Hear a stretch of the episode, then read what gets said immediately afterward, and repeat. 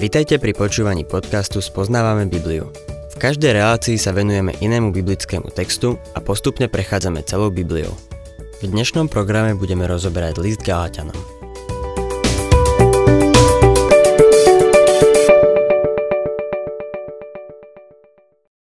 Milí poslucháči, v liste Galatianom sa dostávame k druhej časti. V minulej relácii sme videli, že Pavol dostal evanílium priamo od pána Ježiša Krista. Bolo to to isté evanílium, ktoré ostatní apoštoli prijali z pánových úst? Budeme vidieť jednotu evanielia a Pavlovú skúsenosť s apoštolmi v Jeruzaleme. Galatianom 2. kapitola, 1. verš. Neskôr, po 14 rokoch, som sa s Barnabášom opäť vydal do Jeruzalema a vzal som so sebou aj Týta. Z Pavlovej strany to bol majstrovský ťah zobrať so sebou Týta. Týtus bol mladý kazateľ a bývalý pohan. Myslím si, že išlo o prvý veľký koncil v Jeruzaleme, o ktorom sa píše v skutkoch Apoštolov 15. kapitole. Bolo potrebné vyriešiť otázku, či sú ľudia spasení Božou milosťou, alebo či musia zachovávať Možišov zákon. Všetci tamtí ľudia z Jeruzalemskej cirkvy ktorá bola čisto židovská, ho zaiste zachovávali. Mnohí z nich ešte stále chodili do chrámu uctievať Boha. Vlastne sa zdá, že tam sa kresťania schádzali. Pavol a Barnabáš tam prišli, aby dospeli k oficiálnemu rozhodnutiu týkajúceho sa zákona a milosti. Druhý verš. Šiel som ta pohnutý zjavením a tým, čo sú v osobitnej vážnosti, som v súkromí predložil evanílium, ktoré hlásam medzi pohanmi. Či nebežím, alebo či som nebežal nadarmo. Pavol si uvedomoval, že ak kázal iné evanílium ako ostatní apoštoli, potom bolo niečo radikálne zlé. Pavol bol ochotný uznať. Ak som kázal iné evanílium, potom som sa mýlil. Bežal som nadarmo. Bol som určite vovedený do omilu a dezinformovaný. Išiel teda do Jeruzalema a predložil evanílium, ktoré hlásal medzi pohanmi, ostatným apoštolom. 3. a 4. verš No ani môjho spoločníka Týta, hoci bol Grék, nenútili dať sa obrezať, a to práve pre falošných bratov, votrelcov, čo sa vlúdili špehovať našu slobodu, ktorú máme v Kristovi Ježišovi, aby nás zotročili. Tam, kde Pavol kázal, sa votrelo do cirkvy zo pár ľudí vo falošných farbách. Podľa všetkého to neboli veriaci. Prišli len preto, aby špehovali slobodu, ktorú veriaci mali v Kristovi. Zistili, že tento mladý kazateľ, Titus, bol Grék a Pavol ho nenútil k tomu, aby sa dal obrezať. Čo s ním urobí cirkev v Jeruzaleme? Ako sa rozhodne? Pavol hovorí, nuž nenútili ho dať sa obrezať a nedali na falošných bratov. Keby ho nútili dať sa obrezať, vrátili by sme sa späť do otroctva Možišovho zákona, namiesto toho, aby sme si užívali slobodu prostredníctvom Božieho ducha a slobodu v Kristovi. 5. verš Ani na chvíľu sme im neustúpili a nepodriadili sme sa, aby sa vám zachovala pravda Evanielia. Pavol bol odhodlaný a neustúpil títo falošní bratia povedali, tento muž menom Títus, ktorý je tu na stretnutí s cirkvou, ktorá prakticky pozostávala zo samých Židov, nie je obrezaný. Pavol na to povedal. Nie, nedá sa obrezať. Je taký istý veriaci ako hoci kto z vás. Je spasený vierou a nie zákonom. Nebude zachovávať žiadnu časť zákona kvôli tomu, aby bol spasený. Pavol tu zaujal ohromné stanovisko. Šiestý verš. Tí však, ktorých pokladajú za niečo, aký boli kedysi, to ma nezaujíma, Boh nikoho neuprednostňuje, tí teda, ktorých pokladajú za niečo, mi nič ďalšie neuložili. Pavol hovorí, sadli sme si za poštolmi, aspoň on teda predpokladám, že aj spolu s Barnabášom a Týtom, a predložili sme im evanílium, ktoré kážeme. Povedali, nuž, brat Pavol, dostávajú sa k nám rôzne správy. povedz nám, čo kážeš. A Pavol im teda povedal. Zistil, že títo apoštoli nemali k tomu, čo kázal, čo dodať. Zvestoval Božiu milosť. Oni zvestovali Božiu milosť. Zistili, že sú v úplnej zhode. Všetci kázali to isté evanilium. To je niečo ohromné. 7. verš. Ba naopak, keď videli, že mi je zverené evanilium pred neobrezaných, tak ako Petrovi pre obrezaných, Musíme pochopiť, že nejde o dve evanilia v tom zmysle, že jedno bolo Petrovo a druhé Pavlovo. Títo bratia boli v úplnej zhode.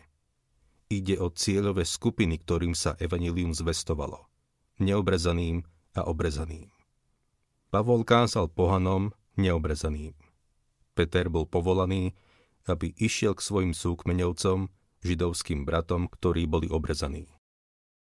Pokračujem 8. veršom, Veď ten, ktorý dával Petrovi silu na apoštolskú prácu medzi obrezanými, dával silu aj mne medzi pohanmi. Inými slovami, jedlo sa osvedčí vtedy, keď ho zjeme. Aké mali výsledky? Keď Peter kázal evanílium, pomerne veľa ľudí bolo zachránených. Aj keď Pavol kázal evanílium, bolo pomerne veľa ľudí zachránených. Obaja kázali to isté evanílium.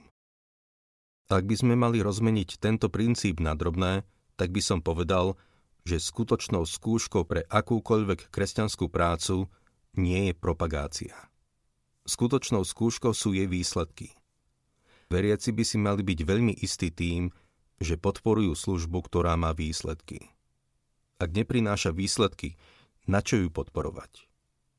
9. verš. A keď spoznali milosť, ktorú som dostal, Jakub, Kéfas a Ján, pokladaní za stĺpy, podali mne a Barnabášovi pravicu na dôkaz spoločenstva, že my pôjdeme k pohanom a oni k obrezaným. Apoštoli prijali Pavlovo apoštolstvo. Podali si pravicu na dôkaz spoločenstva. Spoločenstvo je grécke slovo koinónia, ktoré vyjadruje najvyššiu možnú mieru osobného vzťahu. Znamená to zdieľať Krista. 10. verš. Len aby sme pamätali na chudobných. To som sa aj usiloval robiť. Pavol sa neskôr vrátil zo zbierkou pre chudobných veriacich v Jeruzaleme, lebo tá církev bola prenasledovaná a ocitla sa v smutnom stave. Keďže Pavol sám pred svojim obrátením viedol prenasledovanie proti nej, chcel odovzdať tento dar Jeruzalemskej cirkvi osobne. To je sociálna služba. Myslím si, že je to oblasť, v ktorej dosť zlyhávame. Jakub napísal vo svojej epištole, ktorá je veľmi prakticky zameraná. Ak brat alebo sestra sú nahí a chýba im denný pokrm, čo im osoží, ak im niekto z vás povie, chodte v pokoji, zohrejte sa a najedzte sa, no nedáte im, čo potrebujú pre telo. Tak aj viera, ak sa nedokazuje skutkami, sama o sebe je mŕtva. Apoštoli v Jeruzaleme teda povedali – Pavol, len pamätaj na chudobných. A Pavol povedal, to som sa aj usiloval robiť. Už sme prebrali Pavlovu skúsenosť v Arábii s pánom Ježišom Kristom, jeho skúsenosť v Jeruzaleme s apoštolmi a teraz sa dostávame k tretej Pavlovej skúsenosti, ktorú mal so Šimonom Petrom v Antiochii. Cirkev v Antiochii pozostávala prevažne z pohanov, aj keď v skutočnosti v nej boli aj Židia – nebudeme celkom rozumieť tomu, čo sa tam stalo, pokiaľ nepochopíme, ako raná církev fungovala. Slávili hody lásky, ktoré mali spojené s večerou pánovou. Pavol o tom veľa píše v prvom liste Korintianom. Ranní kresťania sa zišli k spoločnému jedlu, k hodom lásky a potom slávili pánovu večeru. Keď uverili pohania, nastal problém. Boli tam Židia, ktorí nikdy nejedli nič, čo bolo obetované modlám. Pohania boli modlári. Boli zvyknutí kupovať meso obetované modlám, alebo jedli aj pravčové meso. Nemali s tým problém. Boli tak vychovaní. Ako zabrániť tomu, aby týchto druhých ľudí neurazili? V Antiochii zriadili dva stoly. Na jednom sa podávalo kóšer jedlo a na druhom jedlo pre pohanov. Pavol jedol pri stole s pohanmi. Bol žid, ale jedol pri stole s pohanmi. Lebo povedal, či už jete to meso alebo ho nejete, nie je v tom nejaký rozdiel. Meso vás nepriblíži k Bohu. Keď Šimon Peter prišiel navštíviť Pavla v Antiochii, bola to pre ňo nová skúsenosť, lebo hoci bol obrátený, nikdy nejedol nič nečisté. Určite si pamätáte na to, čo povedal pánovi, keď bol na streche domu v Jope, skôr ako išiel do Kornéliovho domu. Mal videnie, v ktorom videl nebo otvorené a z neho zostupovať na zem akoby veľkú plachtu, v ktorej boli všetky druhy nečistých zvierat. V 10. kapitole skutkov čítame. Tu k nemu zaznel hlas. Peter, vstaň, zabíjaj a jedz. Peter na to povedal. To nie, pane, lebo nikdy som nejedol nič poškvrnené a nečisté. Potom sa ozval hlas znova po druhý raz. Čo Boh očistil, to nenazývaj poškvrneným.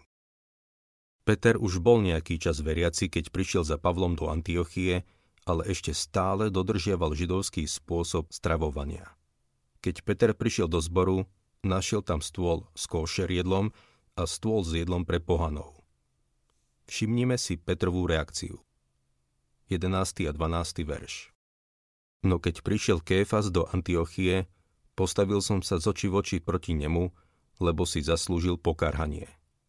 Kým totiž neprišli niektorí od Jakuba, jedával spolu s pohanmi. Ale keď prišli, odťahoval sa a oddeľoval sa, lebo sa bál stúpencov obriezky. To, čo sa stalo, bolo zrejme toto. Keď bol čas ísť jesť, Šimon Peter išiel k stolu s košer jedlom, zatiaľ čo Pavol si sadol k pohanom. Peter si všimol, že na stole pre pohanov bolo pečené prasiatko. Po večeri sa Peter pripojil k Pavlovi a vyšli von na krátku prechádzku. Peter povedal, všimol som si, že si jedol pri stole s pohanmi. Áno, povedal Pavol. A všimol som si, že si jedol bravčové. Je dobré? Nikdy som ho neochutnal. Áno, odpovedal Pavol. Je to lahôdka. Potom sa Peter spýtal. Myslíš si, že by bolo v poriadku, keby som jedol pri tom stole? A Pavol povedal. Pokiaľ viem, ráno budeme mať na raňajky bravčové menajlóniky. Veď ochutnaj.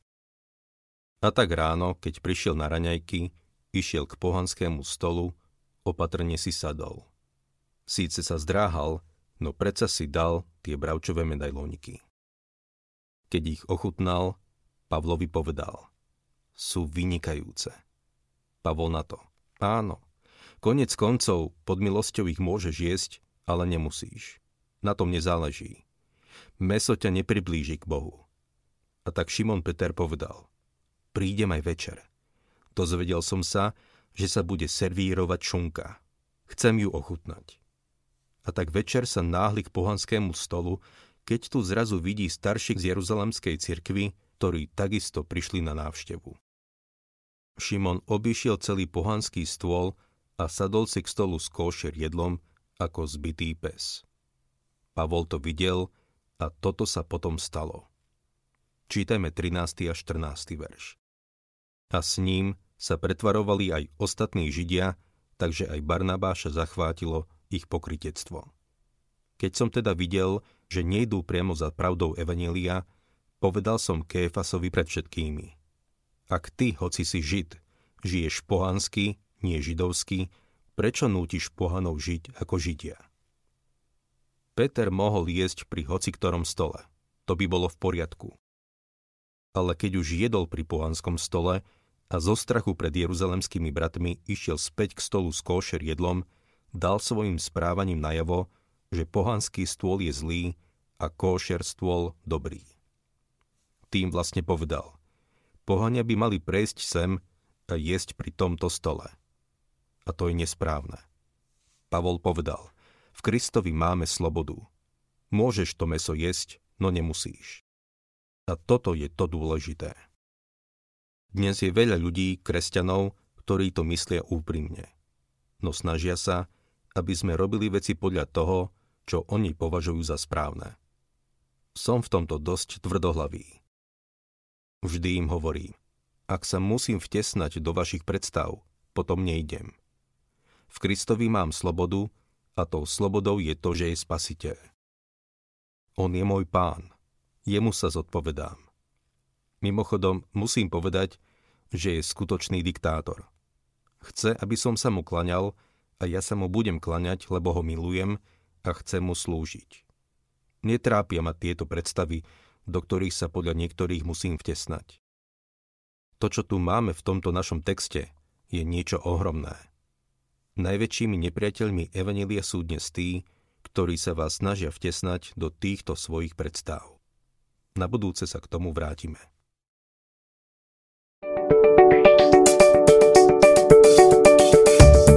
Ak sa vám páči program Spoznávame Bibliu, budeme radi, ak ho odporúčite svojim známym a dáte like, alebo nás začnete sledovať na facebookovej stránke Spoznávame Bibliu a ak vás niečo oslovilo alebo zaujalo, napíšte nám cez Facebook alebo na adresu spoznávame.bibliu zavinač gmail.com.